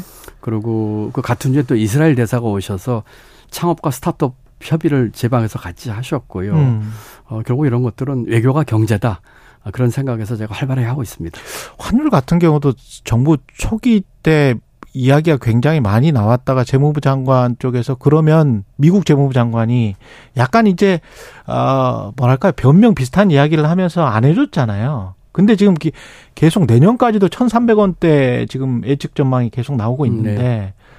사실 제가 좀 찾아보니까 EU 같은 나라 중에서도 폴란드도 네. 그 혜택을 받고 있더라고. EU도 통화 수합을 하니까. 예. 그러면 일본, EU, 그다음에 폴란드 같은 나라도 다 사실은 미국의 어떤 강 달러의 혜택을 보고 있는 건데 예. 통화 수합의 통화 수합의 혜택을 우리는 최우방국이라는데 최 미국이랑 제일 가깝다고 계속 이야기했잖아요. 그러면 뭐 좀 해줘야 되는 거 아니에요, 사실? 뭐 환율 문제하고는 좀 다른 문제이긴 합니다만 네. 지금 한미 이 동맹은 굳건하고 그것이 우리에게 추겨야 한 것에 대해서는 전화 민주당도 음. 조금 더 이견이 없고 그렇죠. 그런 면에서 한미 관계의 동맹 군사동맹 강화하는 건 아주 좋고요. 음. 어 다만 이런 것들이 지금 앵커님이 말씀하신 것처럼 이 다른 여러 가지 문제들 경제 문제까지 포함해서 예. 서로 간에 상생하고 윈윈할 수 있는 정도. 예컨대 한미일 이런 공조를 했다. 한번 질문을 던져보죠. 이 끝은 뭘까? 왜 하는 걸까? 하는 거 어떤 득이 그러니까. 있을까? 예. 자, 한미 관계 동맹은 군사 동맹을 축으로 하는 우리 외교의 골간이니까 단단히 해야죠. 그렇지만 그걸 통해 가지고 우리가 지난번에 어 금년 5월인가요? 윤 대통령 가 가지고 그 반도체나 자동차 문제에 있어서 말 한마디 하고 왔습니까? 음. 못 하고 왔거든요. 예. 제가 그 전달에 가가지고 주지사를 만나서 해결달라 부탁을 했거든요. 어. 그럼 오늘 한미 관계에 골간을 두고 이런 반도체 칩스라든지 또는 자동차 문제라든지 이런 것들 같이 해결을 해야죠. 음. 그리고 일본은 좀 경우가 다릅니다. 일본과의 관계를 개선하는 건 우리가 뭐 맞는 방향이긴 그, 하지만 네. 한미와 같은 군사 동맹이나 준 군사 동맹까지 가는 거는 맞지 않습니다. 네. 이것은 우리 지금 독도 영유권 문제라든지 음. 과거사 문제 해결되기 전에 일본과의 군사 동맹 또는 준 군사 동맹까지 간다고 하는 것은 옳지 않습니다. 음. 다시 말씀드려서 한미를 축으로 하는 어이 동맹은 강화하되 일본은 개선을 하면 되는 것이고 또 하나 중요한 문제는 중국입니다. 중국이죠. 예, 중국입니다. 예. 중국은 우리 먹거리 문제와 관련돼 있습니다. 예. 근데 지금 아주 일방적으로 지금 한미일 어, 이런 식으로 해서 동북아의 신냉정 구도를 만드는 것은 어, 우리 국민의 먹거리나 경제 문제로 봐서는 현명하지 않은 길이죠. 예. 그리고 경기도 지자 지사시기 때문에 양평이 경기도잖아요. 네. 양평고속도로 변경 논란이 쑥 들어갔는데 이건 좀 파악을 해 두신 게 있을까요? 그럼요. 이건 예. 뭐 저희 그 관내 일이고요. 예. 저희 주장은 이렇습니다. 어, 당초 목적에 맞게 음. 그리고 신속하게 어, 할 수 있는 방언으로 빨리 하자. 입니다. 음. 어, 그런데 지금 이 노선이 변경된 과정과 절차를 보면 예. 너무나 이상한 것이 많습니다. 어. 그리고 정의롭지 않습니다. 우리가 그런 정의 문제에 대해서 잘, 잘 가끔 잊고 있는데, 예. 어, 정의롭지 않습니다. 음. 그렇다면은 당초에 수년간의 올바른 절차를 밟아서 한 노선을 손바닥 뒤집듯이 장관이 백지화시키고, 예. 이것은 국가 정책을 결정하는 의사결정 체계의 심각한 결함입니다. 음. 국정운영의 난맥상이지요. 등등으로 봐가지고 맞지도 않고, 애초에 목적은 어 그쪽 그 경기도 동북부 예. 어 국도 6호선 막히는 것 예. 나중에 그 서울 양양까지 하는 고속도로 연결해서 거기가 지금 아주 악명 높은 예, 그 그렇죠. 지역이거든요. 저도 갈 때마다 그러시죠. 예. 예. 그 교통 그 해결을 위해서 한 것이거든요. 교통 분산을 좀 하려고 한 거잖아요. 예. 원래대로 하게 되면 그 국도 6호선 해결 음. 일부 하고 음. 양양 고속도로 해결하면은 가평에 설악 IC하고 연결하게 되면 그게 분산이 되면서 음. 이 그게 원래 당시의 목적입니다. 예. 그런데 지금 밑으로 빼면서 그렇죠. 새로운 수정안이 나오면서 그 계획은 간, 온데간데 없고 예. 어, 그리고 지금 뭐 특정인 땅 얘기 나오고 있지 그렇죠. 않습니까? 그렇죠. 네. 어, 그게 바뀌게 된 그 절차 왜 바뀌었고 어. 누가 바뀌었고 어떻게 바뀌었고에 대한 답이 안 나오고 있어요. 근데 그것도 용역 회사가 이렇게 바꾸라고 했다. 그 어떤 검토나 이런 것들을 정부기관 KDI에서 했는데 그게 그렇게 바뀔 수가 있습니까? 용역 회사에서 전혀 전혀 그런 상식적이지 않습니다. 네. 용역 회사가 예컨대 어느 정도 수행한 데 의견을 제시할 수는 있지만 예. 이것은 초기에 바꾸는 안을 냈거든요. 음. 어느 용역 회사가 그런 일을 할 수 있겠습니까? 여러 가지 면에서 의혹 해소가 되지 않는다면 음. 이것들이 그 빠른 시간에 추진하는데 우선 걸림복이 될 것이고요. 예. 또 수정안으로 인해서 노선의 55%가 바뀌는데 예. 그럼 이것들은 어 앞으로 그 기재부와의 그 타당성 재조사라든지 이런 해당이 되면 또 지연이 될 것이거든요. 예. 그래서 빨리 할 수 있는 예. 당초 목적에 할 수 있는 그리고 정의롭게 할 수 있는 그런 걸 음. 하자는 게 저희 주장입니다.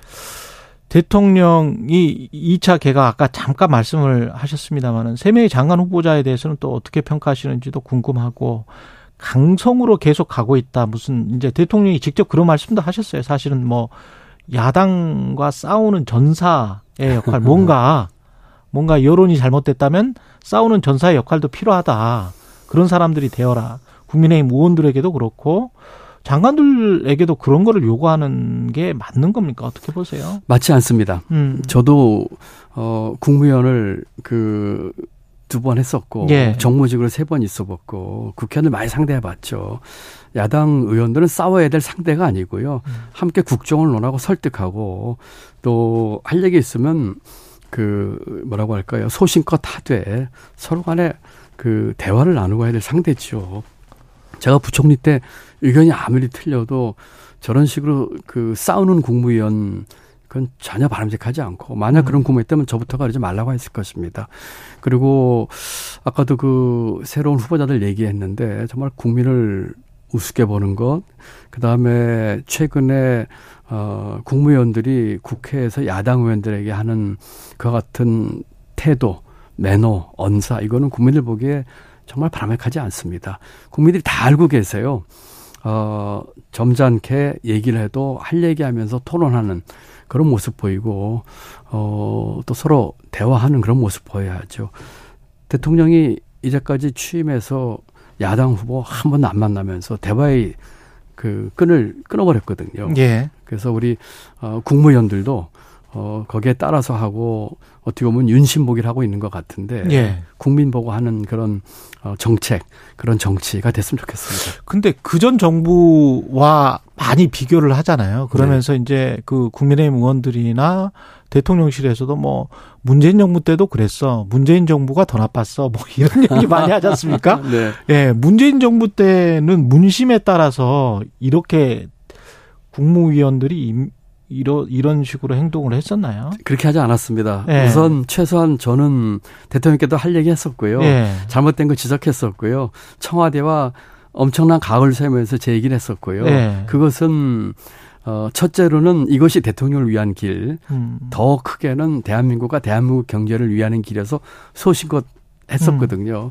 국회에서는 야당 의원들께도 최선을 다했습니다. 음. 늘 어, 국민의 대표라고 존중을 했고 예. 의견 틀린 것까지 제가 굽히지는 않았습니다. 제 예. 소식껏 얘기를 했고 어떤 의원은 어, 제가 부총리 때 지난 정부가 잘못해서 이렇게 된 거 아니냐 경제가 음. 지난 정부 잘못한 거 얘기해달라고 여당에 얘기했을 적에 제가 그렇게 답을 했습니다. 의원님 경제는 흐름입니다. 음. 그건 생각할 수 없습니다. 예. 지난 정부가 잘한 것도 있고 못한 것도 있겠죠. 그렇죠.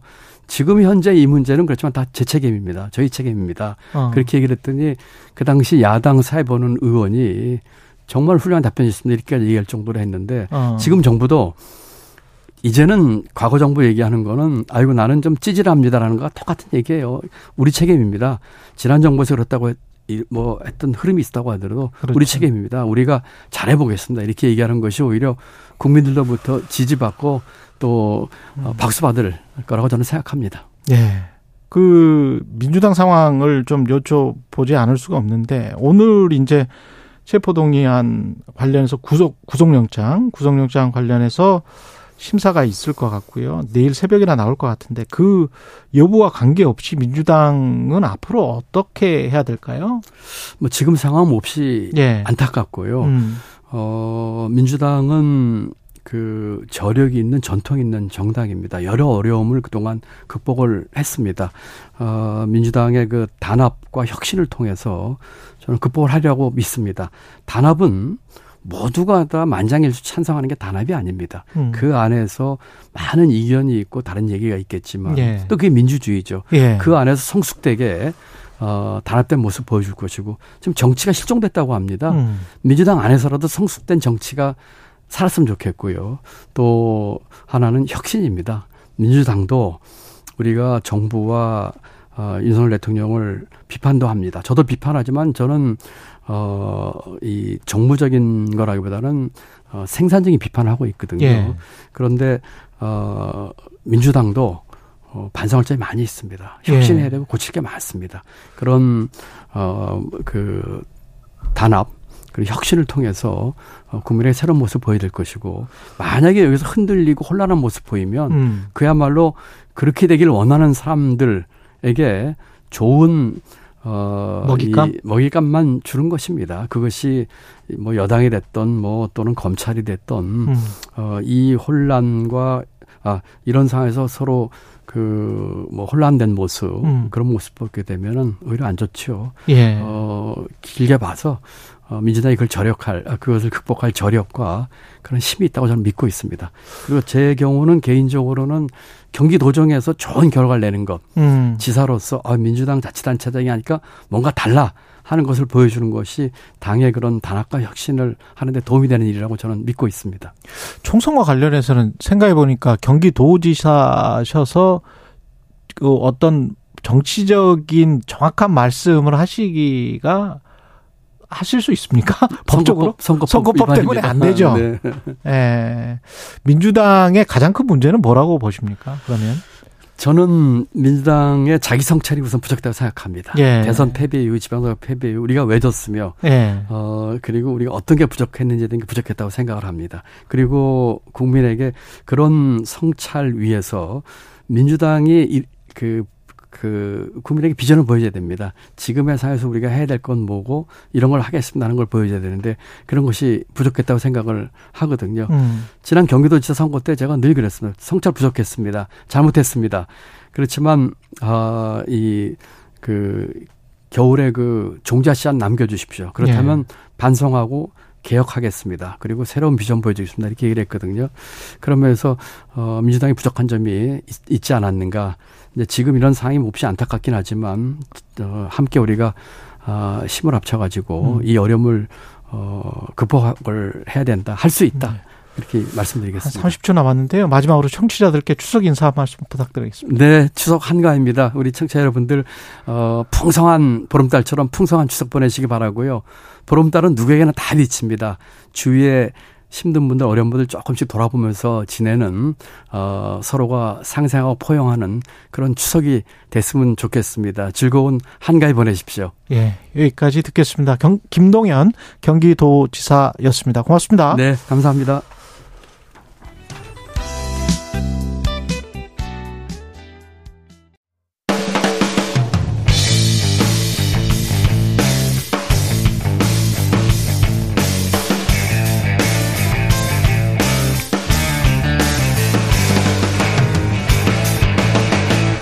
최경영의 최강 시사.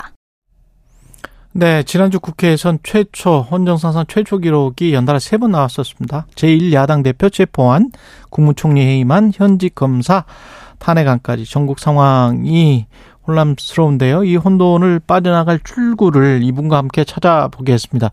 윤여준 전 장관이 오고 계시는데 지금 어 차가 너무 막혀서 예 도착은 못 하셨고요. 전화로 연결돼 있습니다. 안녕하세요, 장관님. 네, 안녕하십니까. 예, 차가 많이 막히나 보네요. 오늘 또 비가 오고 그래서 그런 것 같습니다. 예. 네, 아니, 명절도 앞에 있고 해서 가만해서 일찍 나온다고 나왔는데도 뭐 예. 도저히 안 되네요. 예, 예. 미안합니다. 야, 괜찮습니다. 예. 네. 그, 감이 좋아야 될 텐데, 전화 감만 좋으면 상관없죠. 네, 뭐. 뭐. 저는, 저는 좋은데요. 예, 네. 예. 그 이재명 대표 체포안, 뭐 총리 해임안, 검사 네네. 탄핵안 모든 게 같은 날에 통과가 됐는데 네. 예, 헌전사상 초유의 일들 어떻게 보셨습니까? 그렇죠. 이 세 가지 안건이 다 아마 처음 어, 통과된 거죠. 예. 의정사상 최초죠 이게. 예. 네, 한마디로 말씀드리면 이게 정치의 실종을 의미하는 거 아니냐. 음. 그러니까 옛날 같으면 이런 안건들이 여야 간에 뭐 영수회담을 통하든 아니면 원내대표 간의 타협을 통하든 어떤 절충을 통해서 해결될 일인데 이게 여야 간에 뭐 이걸 근원하는 회담이 한 번 열릴 일이 없잖아요. 예. 이렇게 보면 과연 우리가 지금 의회 민주주의를 하는 나 하는 나라냐. 음. 예, 스스로 한번 물어봐야 되는 거 아니냐. 뭐 그런 생각까지 들어갑니다. 이게 근데 누구 책임인가요? 대통령 책임입니까? 의회 책임입니까? 아니 뭐 꼭 어느 한 사람의 책임이라고 하긴 딱 하지만 예. 결국 뭐 대통령도 뭐 큰 책임을 져야 될 위치에 있는 분이고 예. 대통령 취임하면서부터 별로 그렇게 야당이나 의회를 존중하지 않는 태도를 보인 거 아닌가요? 뭐 음. 뭐 무슨 이유가 있든지 간에 예. 예. 예. 우선 대통령부터 이걸 적극적으로 풀려고 노력을 해야 되는데 예. 그런 노력을 안 하니까 여당도 또 그렇죠. 그런 노력을 안 하고 예. 그 대화가 완전 단절됐죠. 의회 민주주의의 운영 원리에서 완전히 벗어난 거예요. 지금. 예. 그러니까 대통령 여당이 한 묶음이라고 보고 야당이 한 묶음이라고 본다면 30대 네. 지금 30 싸움인 것 같거든요. 네. 30대 30이 그렇죠. 그냥 싸우는데 나머지 이제 네. 40%는 뭐 투표를 안 할 것 같기도 하고 보통 이제 뭐 초... 여, 야 공이 보기 싫다. 네. 그러니까 뭐 투표 안 한다고 네. 하는 예상하는 걱정하는 분들이 많이 계시던데요. 네. 모르겠습니다. 이제 뭐 투표가 아직 이제 내년 4월이니까 네. 정기국회가 아직 이제 시작이고 그러니까 그게 그렇게 꼴로 보기 싫다고 투표장에 안 나갈지 음. 여야 간의 공이 한쪽을 응징해야 되겠다고 해서 적극적으로 나갈지. 예. 그건 아직 장담하기 어려운 거 아닌가요? 그러네요. 그더 네. 꼴배기 싫은 사람한테 응징을 하겠죠? 그렇겠죠. 그게 그, 누가 될지 예, 그게 누가 될지는 모르겠습니다만. 예. 네. 민주당 같은 경우부터 한번 짚어볼게요. 왜냐하면 민주당이 이제 이슈가 지금 최근에 많기 때문에. 네. 그 지금 이재명 대표의 정치적인 입지는 어떻게 판단하세요? 아, 물론 이 정치적 입지가 지금 기로에 서 있는 거 아닌가요? 예. 그렇죠? 예. 어, 이게, 음, 체포 동의안이 이제 가결돼서 집행이 되는 경우, 그렇죠? 예. 이제, 이제 구속 적부심 받아야 되잖아요. 음. 예. 그 결과에 따라서 이제 다르겠지만, 네. 어느 쪽으로 되든 당내에 어떤 뭐랄까 심각한 갈등이 생기지 않겠습니까? 음. 그러면 단식을 통해서 정치적 보상도 지금 결국은 못 받은 그렇죠. 돼버렸습니다. 왜냐하면 제가 보기에 저는 이 대표가 어, 아니 배란간 단식을 하기 시작을 했는데 예. 그 직전에 검찰 조사를 받고 나왔잖아요. 예. 검찰 조사를 받고 나와서는 뭐라고 했냐면 뭐 검찰이 제대로 된 거의 뭐 증거도 없이 음. 사람 불렀더라 이렇게 얘기를 했는데 그러고 나서 바로 단식을 하는 걸 제가 보면서 아니 오히려 검찰이 상당한 증거를 제시했던 거 아닌가. 아. 그러니까 이 대표가 어떤 위기를 느껴서 음. 단식이라는 극한 투쟁이 아니고선 자기를 지킬 수 없다고 봤기 때문에 바로 단식에 들어간 거 아닌가 하는 추측을 제가 해봤었거든요. 예. 네. 음. 그런데 그만 이게 이제 이렇게 되니까. 그러니까 가결이 돼버려서. 네. 예. 그러니까 명분도 있고 실리도 있는 결과가 될 가능성이 많죠. 만약에 영장 실질 심사 결과에 따라서 두 가지 경우잖아요. 기각된다면 또는 구속된다면 네. 어떻게 네. 예측하세요 민주당 상황을? 글쎄요. 어, 뭐, 구속이 된다 그러면, 이른바 비명계라는 분들이 좀, 그죠? 음. 명분을 얻는 거잖아요. 예. 네. 그렇다고 또 뭐, 친명계가 뭐, 호락호락 양보할 리도 없으니까, 음. 뭐, 이리 가나 저리 가나, 네. 갈등이 결국 이제 한동안은 더 격화되지 않겠느냐. 음. 뭐, 저, 구속이 뭘 면하게 되면, 예. 뭐, 친명계가 완전히 헤게모니를 이제 완전히 장악하는 계기가 되지 않을까요?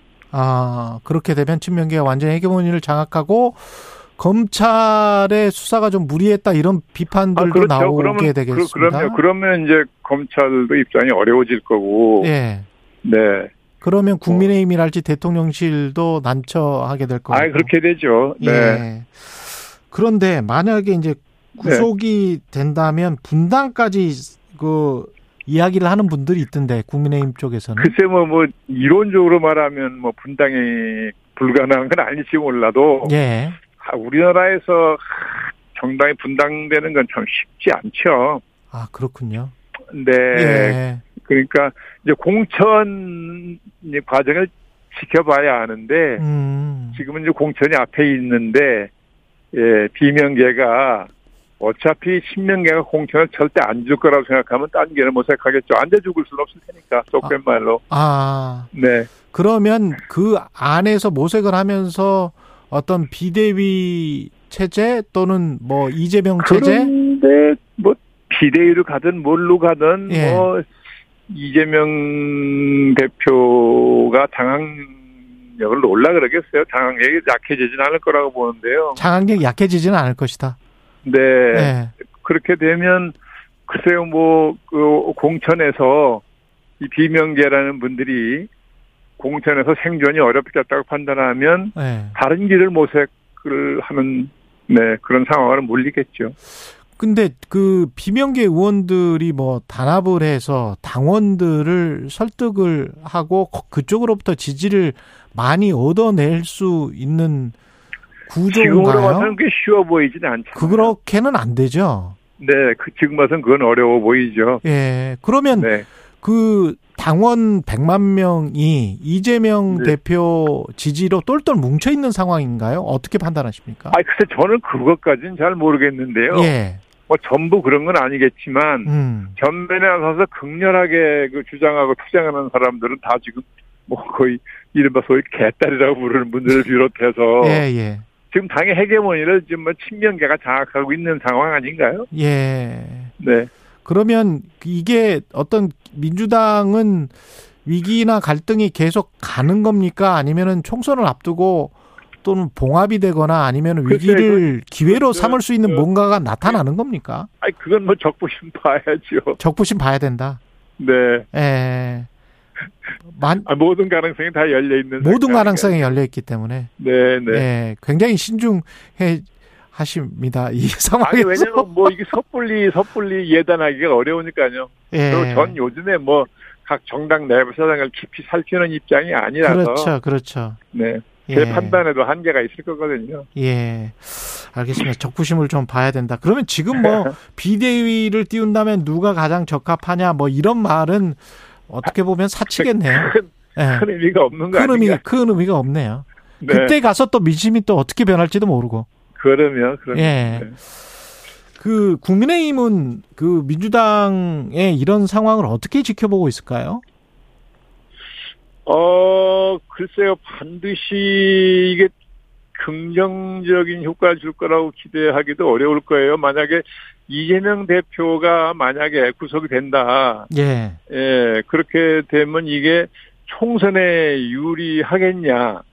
국민의힘에게 하겠죠, 그죠? 예. 예. 오히려 이재명 대표가 그냥 어떤 형태로든지 당 대표의 위치를 지키던 영향을 행사하던 음. 그게 그래야 어떤 의미에서는 지금 여당이 선거 처리가 더 편할 수도 있는 거잖아요. 예. 네. 그렇죠. 그렇잖아요. 예. 네. 그런 이야기가 계속 있었죠, 사실. 구체적인 타겟이 정해져 정해지고 예. 그 타겟이 결 공격할 수 있는 요소가 많으면 음. 여당으로서는 그게 선거 처리가 더 좋다고 판단할 수 있는 거잖아요. 음. 곤혹 지금 상황은 좀 곤혹스러울 거요. 곤혹스럽다.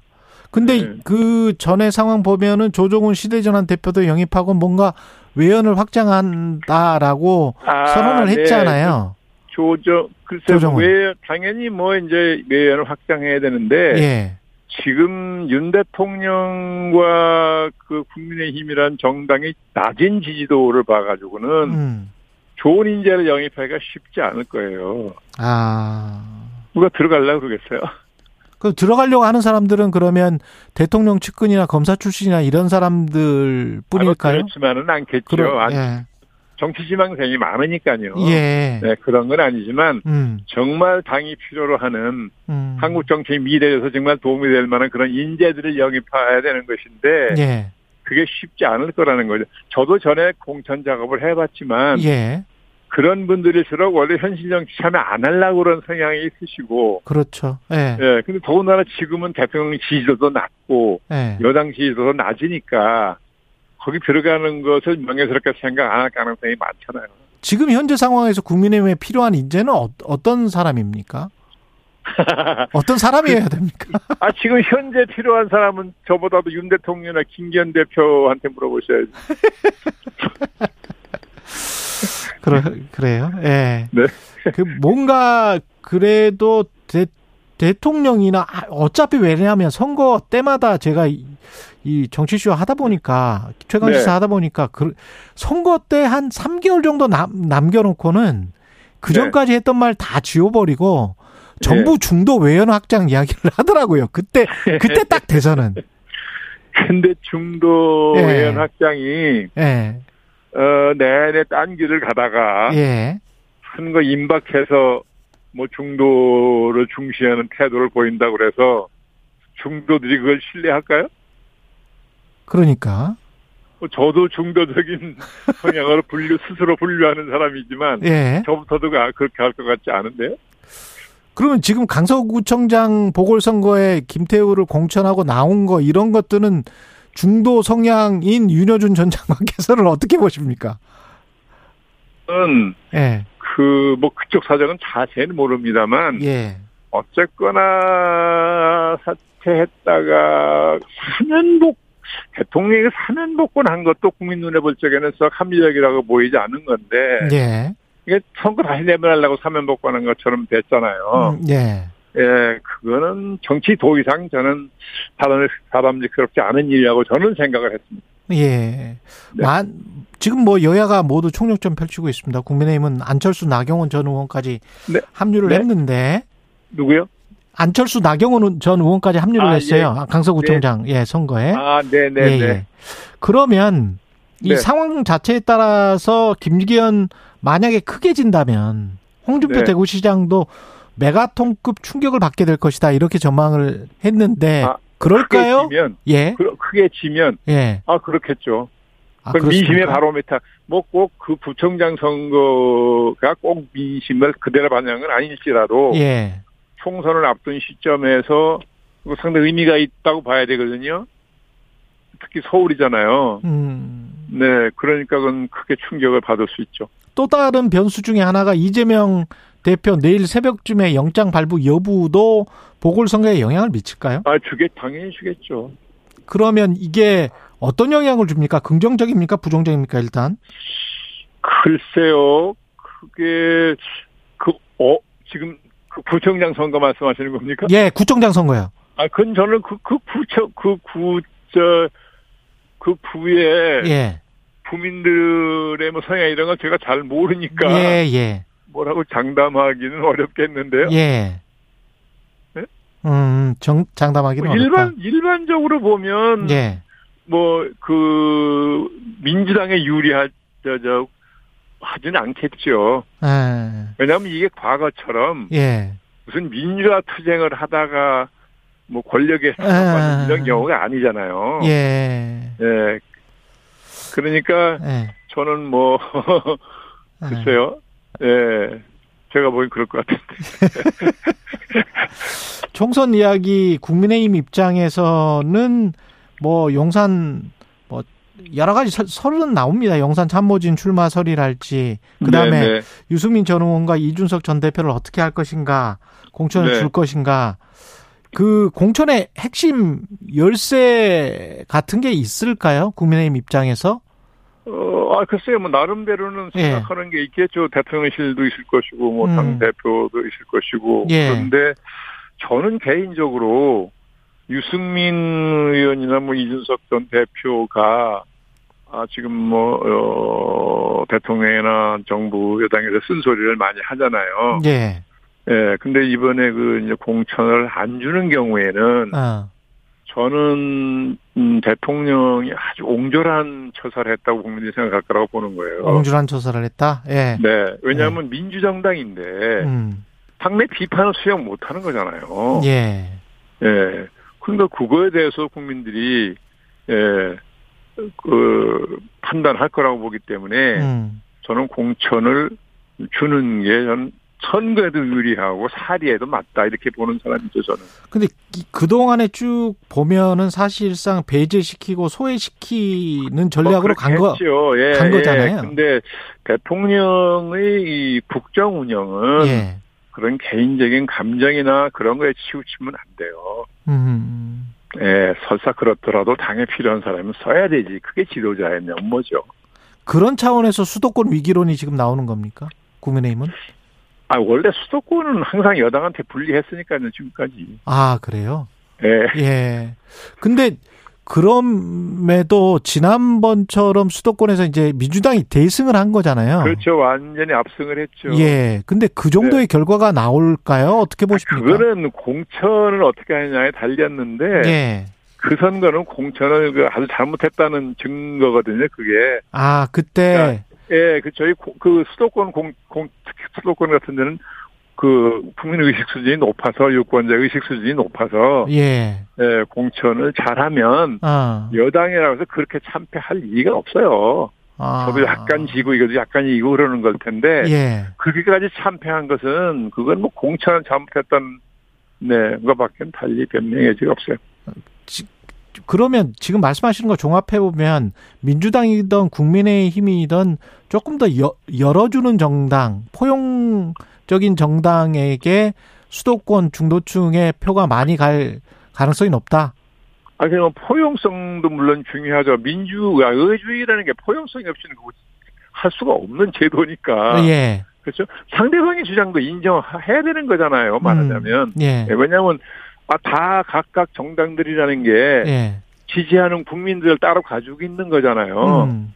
그래서 그 정당은 그 지지 세력 의사를 대변하는 거 아닙니까? 예. 그 대변하는 것이 국회에 모여서 하는 거잖아요. 예. 그러니까 국회에서 갈등이 생기는 것을 대화 타협으로 조정하는 것이고 그렇죠? 음. 안될 때는 폐결로 하는 거잖아요. 예. 그게 외정식 원리니까. 예.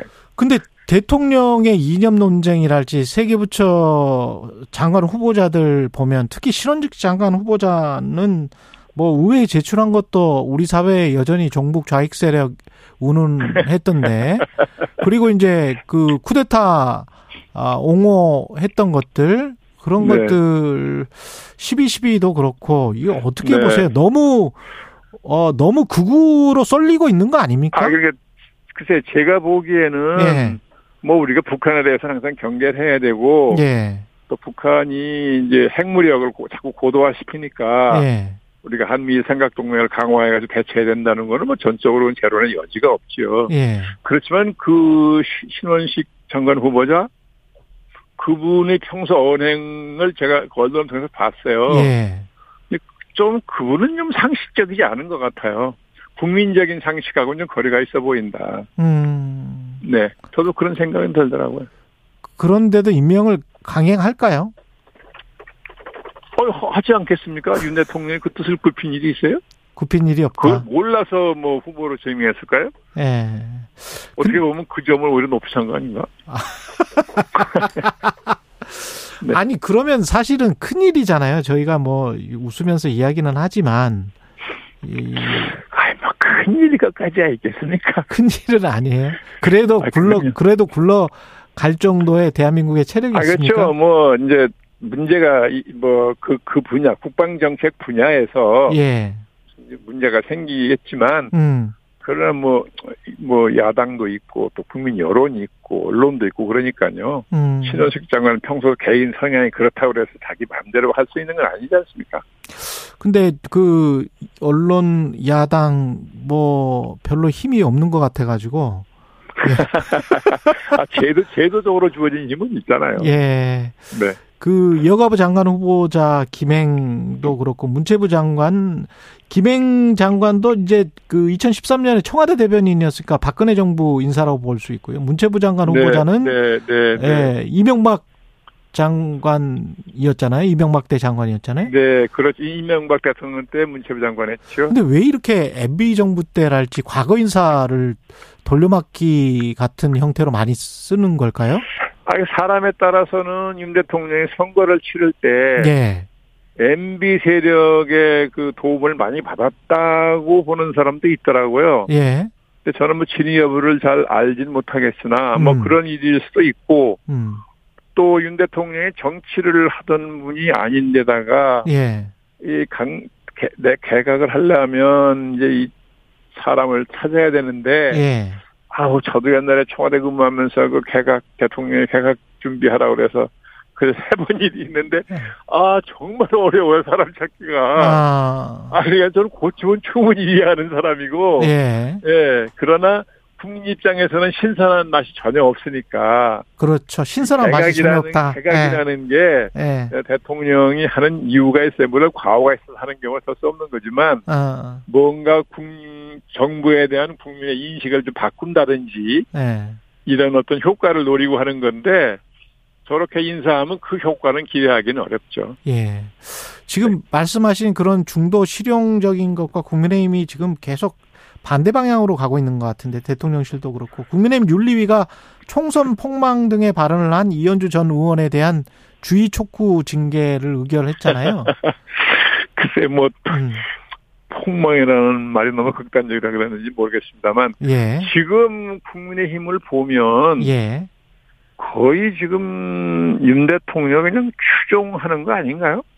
추종, 추앙? 예, 이게, 그러니까, 같은 여당이니까, 예. 물론 대통령을 도와서, 예. 국정을 잘 이끌어 가야 된다는 책임이 있죠. 음. 그러나, 입법부를 구성하는 주요 정당이잖아요. 음. 그러면 입법부는 뭐예요? 행정부를 견제하는 게 기본 임무잖아요. 예. 그러니까 그 두 가지 상충되는 면이 있죠. 예. 이제 대통령을 지원해야 되는 거와 대통령을 견제해야 되는 거와 예. 그걸 어떻게 잘 균형을 잡냐 하는 게 참 힘든 일이지만 잡으려고 노력을 해야 되는데 예. 지금은 국민의힘을 보면 그냥 대통령을 막 추종하기 바쁜 세력으로 보여요. 그러면 안 됩니까? 안 되는 거죠. 원리에 벗어나는 거죠. 의회민이 예. 원리에 벗어나는 거예요. 운영 원리에 벗어나는 거예요. 여당도 견제와 균형을 좀 해줘야 된다. 행정부에 대해서. 아, 그렇지만 입법부의 구성원이니까요. 음. 그렇죠. 입법부라는 게 뭐예요? 행정부를 견제하는 거잖아요. 그러니까 본연의 기능을 상실하고 있다 여당이. 그러니까, 그러니까 정당으로서 그 정당 이 집권당의 그 이중적인 성격이 있는데 예. 이거를 잘 조화시켜야 되는데요. 예.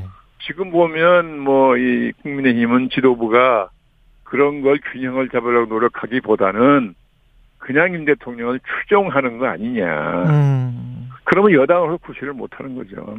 예. 한쪽 한쪽 구 반쪽 구실을 역할을 못 하는 거잖아요.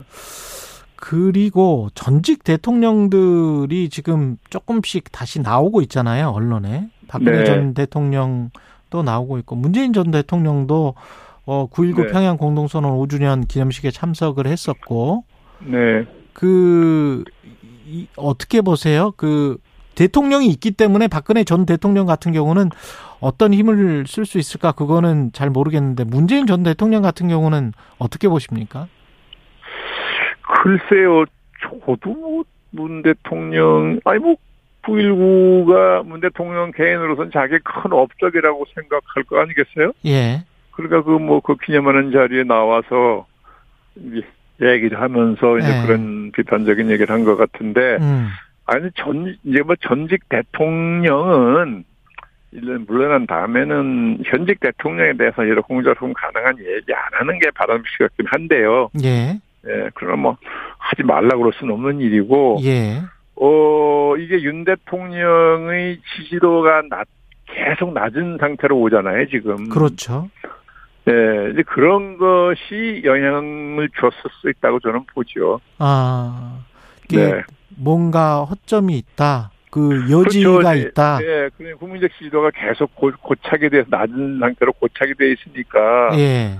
예, 이거는 리더십이 굉장히 말하자면 확립이 안 된 거잖아요. 음. 그건 총선에 다가오니까 뭔가 이제 문 대통령이 예, 그런 정치적 발언을 한 거 아닌가 그러나 전, 전직 대통령으로서는 가능한 한 그런 말 안 하는 게 바람직하긴 한데요. 예. 그러나 못 저겠습니까? 언론의 자유가 있는데.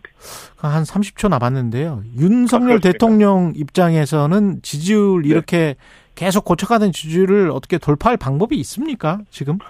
아, 방법이 많겠는데 본인이 찾을 생각을 안 하는 아, 거 아닌가요? 방법은 많다. 아니, 진지하게 예. 왜 국민적 지지율이 이렇게 낮으냐 예. 하는 걸 고민하면 방법을 찾을 수 있을 거 아니겠습니까? 음. 근데 그런 노력을 적극적으로 하는 것 같지 않잖아요. 음.